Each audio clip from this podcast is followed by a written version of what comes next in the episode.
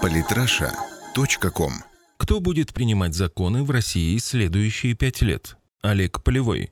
Состав Государственной Думы, переживший вместе со всей Россией непростую пятилетку, покидает своих избирателей. Условия, в которых примут управление законодательной властью новые парламентарии, будут разительно отличаться от тех, в которых занимали места в сессионном зале депутаты в 2011 году. Новые субъекты федерации, санкции, активность НАТО на пороге, боевые действия у самых наших границ и фактически идущая полным ходом холодная война 2.0. Каким будет этот новый состав Госдумы? Кому россияне готовы в таких условиях доверить свое будущее? На фоне информационной войны, развернутой против России в последние годы, по электоральному полю нашей страны пронеслось несколько ураганов. Однако россияне все же, кажется, привыкли к жизни в новых условиях и сделали выводы о том, какие законодатели им нужны. В последнее время в политических симпатиях граждан РФ видны вполне понятные тенденции, и мы можем попробовать предсказать примерную конфигурацию главного законодательного органа страны.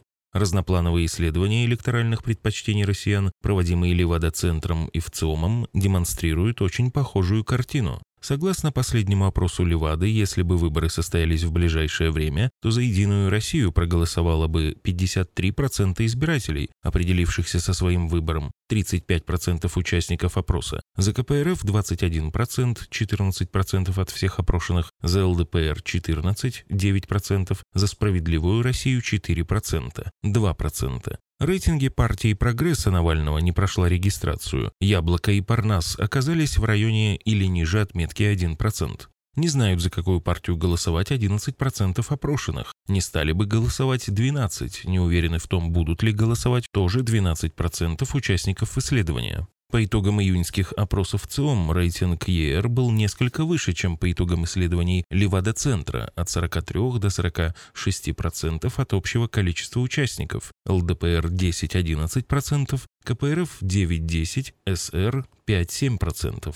В данном случае речь идет о той половине Думы, которая формируется по партийным спискам. Другая половина будет избрана в одномандатных округах, и они разговор отдельный. В данной системе на руку Единой России играет то, что ее электорат относительно равномерно распределен по всей территории страны. Поэтому эксперты предсказывают кандидатам от партии победу в большинстве одномандатных округов. Правда, отдавает должное высокопрофессиональным депутатам из числа партий конкурентов. Единая Россия, согласно просочившейся в СМИ информации, готова не выдвигать своих кандидатов в некоторых округах, в которых в Думу баллотируются пользующиеся авторитетом представители КПРФ, ЛДПР и СССР. Еще один вопрос Левады был посвящен позитивному и негативному отношению граждан к различным партиям. Как оказалось, лучше всего россияне относятся к «Единой России». Положительно ее деятельность оценивает 54% опрошенных, негативно 17%. Ненамного отстает от ЕРКПРФ с 39% позитивных и также 17% негативных отзывов. Соотношение ЛДПР 29 на 23%, а у «Справедливой России» 24 на 18%. А вот у либералов ситуация удручающая.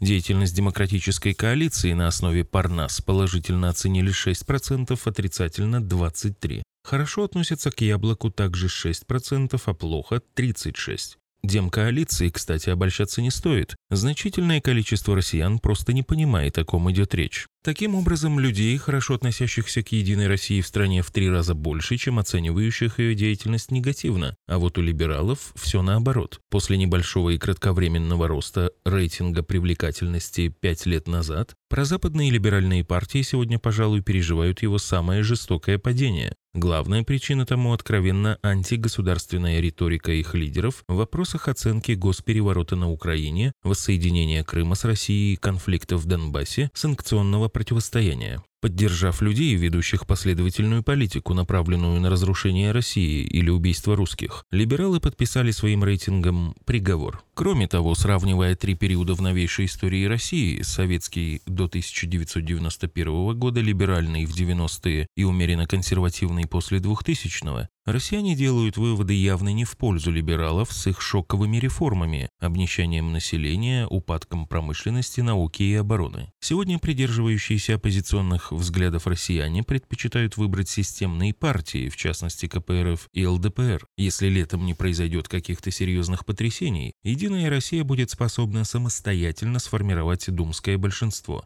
В то же самое время можно предварительно прогнозировать некоторое усиление в парламенте позиций коммунистов и сторонников Владимира Жириновского. Шансы же либеральной оппозиции попасть в Думу уверенно стремятся к нулю. В принципе, вероятность привести на выборы 5% своих избирателей от всех принимающих участие в выборах у нее была, но только в случае тотального объединения всех либеральных партий и тотальной же мобилизации всех сторонников. Однако мало того, что основные игроки не смогли договориться между собой, так еще и постельные откровения Касьянова и Пелевиной вскрыли то, как либеральные политики на самом деле относятся друг к другу.